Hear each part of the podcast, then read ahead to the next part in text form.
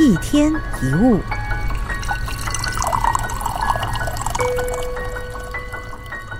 法国有位非常有名的电影明星去修车，接待他的是一名女工。这名女工熟练的技巧跟美貌就吸引了这个法国男明星。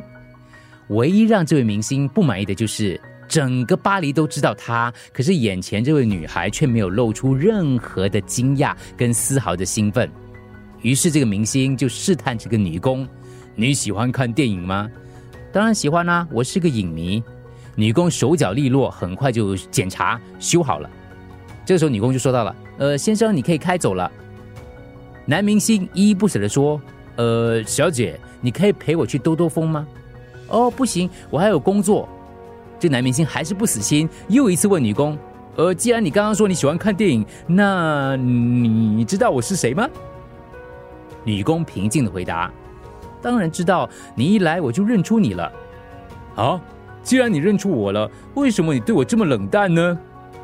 哦，不，先生，你错了，我没有冷淡，只是我没有像别的女孩子那样的疯狂。你有你的成就，我有我的工作。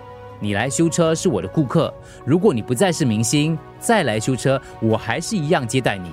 人跟人之间不应该是这样的吗？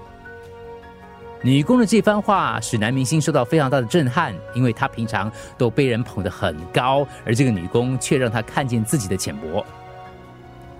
罗斯福的夫人艾琳娜曾经说过：“除非你同意，没有人可以让你觉得矮人一截。别人高高在上，是因为你弯腰屈膝；你当自己是老鼠，猫就成了狮子。你怎么看待自己，别人就怎么对待你。”如果别人看清你，那是因为你没有看重自己；如果别人从来没有好好爱你，那是因为你可能没有好好爱过自己；如果别人从来不在乎你的需求，那是因为你从来不说出自己要什么。别人会欺负你、亏待你，其实很多时候是你无条件忍耐给造成的。别人会怎么对待你，最终还是取决于你。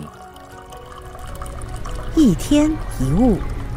除了各大 Podcast 平台，你也可以通过手机应用程序 Audio 或 UFM 一零零三 SG Slash podcast 收听更多一天一物。